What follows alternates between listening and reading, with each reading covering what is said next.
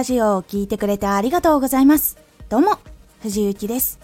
毎日16時、19時、22時に声優だった経験を活かして初心者でも発信上級者になれる情報を発信しています。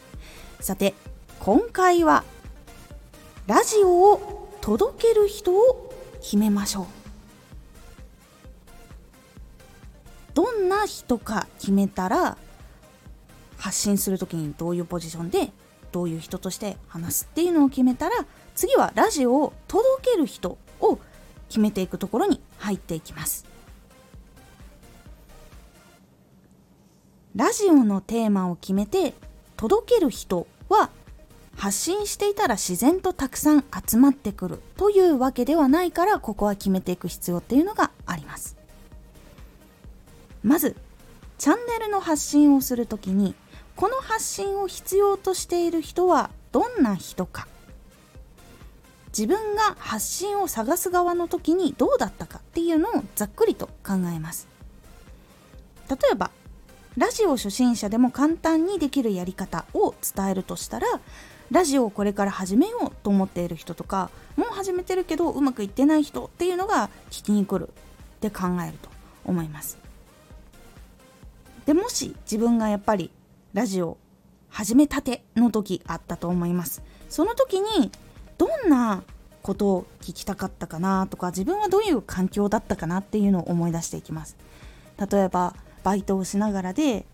結構時間がない中でたまたまスクロールしてたらトップページで見つけたとか。でその時にやっぱり簡単なやり方でかつやっぱり効果的なやり方が知りたいなって思ってたなとかでやっぱり帰ってくる時の移動時間に聞いてたなとかそういう部分を結構思い出してみるという感じになります。どういう人が聞きたいかなっていう予想と自分が探していた時どうだったかっていうのを思い出す感じになります。でここまで考えたら次は届ける人のプロフィールを作っていくようにします。例えば25歳女性でバイトは夕方から夜にかけてしていると。休みの日は本屋に行って本を買うとか本屋さんを見る。で趣味は本を読むこと。ゲームすること。アニメを見ること。映画を見ること。で一人暮らしでバイト先には電車で10分で片道行けるところ。往復基本電車で移動している。自転車は持っていない。車も持っていない。で貯金はあまり多くない。で収入は本とかゲームとか自分の楽しいことに使う。でラジオ発信で好きなことで収入を得られたら嬉しいなと考えている。芸能系のことはしたことがない。っていう風に細かくいろいろ作っていきます。プロフィールを。これよりもっと具体的になっても全然いいです。血液型はどうだとか実家はどれくらい離れてるのかとかもしくは実家暮らしをしてるのかとかそういう部分もすごくきちんと考えていくとその届ける相手の生活リズムとかその人が何を好きなんだけどもどういう知識はあんまりないとかあとは行動パターンとかそういうところが少しずつ見えてきます。でこういうふうにプロフィールを作っていくと発信活動自体が初めてで辛いこととかも起こるっていうことを把握できているかできてないかとかそういう部分とかも結構見えてくるのでそうする場合だったらやっぱりやる気になる話の仕方とか結構勉強して盛り込んだ方がいいかなとかそういう部分にもつながっていったりします。例えば同じプロフィールだったらエンタメ系でアプローチをするんだったらアニメとかゲームとかが好きだから声真似とか面白いかもしれないなとか歌とかももしかしたらそのアニメ関係ゲーム関係だったらこの人もしかしたら知ってるかもしれないからそういう作品とかを作ってアピールしてみるのいいかなとかそういう風にしてこの人にアプローチをするとしたらどういうラジオを作っていこうかみたいな感じのことを考えることができるようになっていくのでプロフィールを具体的に作るのが大事になります。でプロフィールを作る時にどういう人をイメージするのかっていうのがなかなか難しいというところがあるかと思います。ざっくりとこういう情報を知りたいからそういうことを求めている人だっていうのはわかるけれども実際にはどういうところに悩んでるかわからないからなかなか難しいっていうところに行き着いたりすることもあると思います。その時は過去の自分を照らし合わせてみるのが非常に良かったりします。過去の自分の生活リズムとかやっていたこととか趣味とかどういうことにお金を使ってたとかそういうのはやっぱり自分が一番知っているので過去の自分がどういうことに悩んでいてどういうことをやりたいと思っていたのかっていうところを元にプロフィールを作り上げてみると同じ考え同じ生活リズム同じ目標がある人っていう人に届きやすくなります。プロフィールを作るっていうことはこの人に向けたラジオっていうのになりやすくなるので大勢の人に向けたラジオじゃないので非常に届きやすくなります。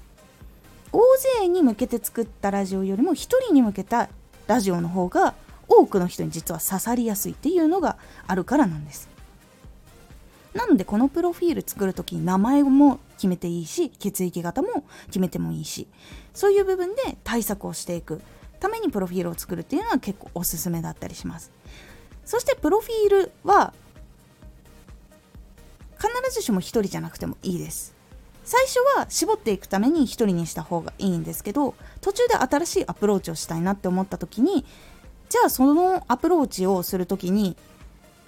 この人だったらどう考えるだろうっていう仮説とかを立てるためにも結構その新しいプロフィールを作ってみるっていうのが結構新しいラジオを作るきっかけとか見直しとかのいい部分とかにつながっていくので結構おすすめだったりします。結構プロフィールを作るっていうやり方をすることでラジオの届け方とか言葉の使い方とかそういうところ細かいところも考えられるようになっていくので結構このプロフィールを作るっていうのはおすすめの部分になってきます。是非ラジオを届ける人を決める時は必要としている人はどんな人か自分が発信を探す側だった時はどうだったのか。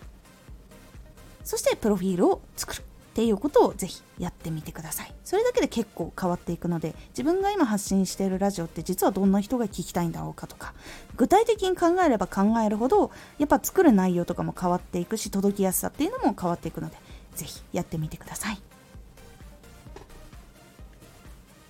今回のおすすめラジオ。どんな人か決めましょう。発信する自分っていうのがどんな人なのかを決めるというお話になります。その決めていく時のヒントとか考え方っていうのもご紹介しているので是非参考にしてみてください。このラジオでは毎日16時、19時、22時に声優だった経験を活かして初心者でも発信上級者になれる情報を発信していますのでフォローしてお待ちください。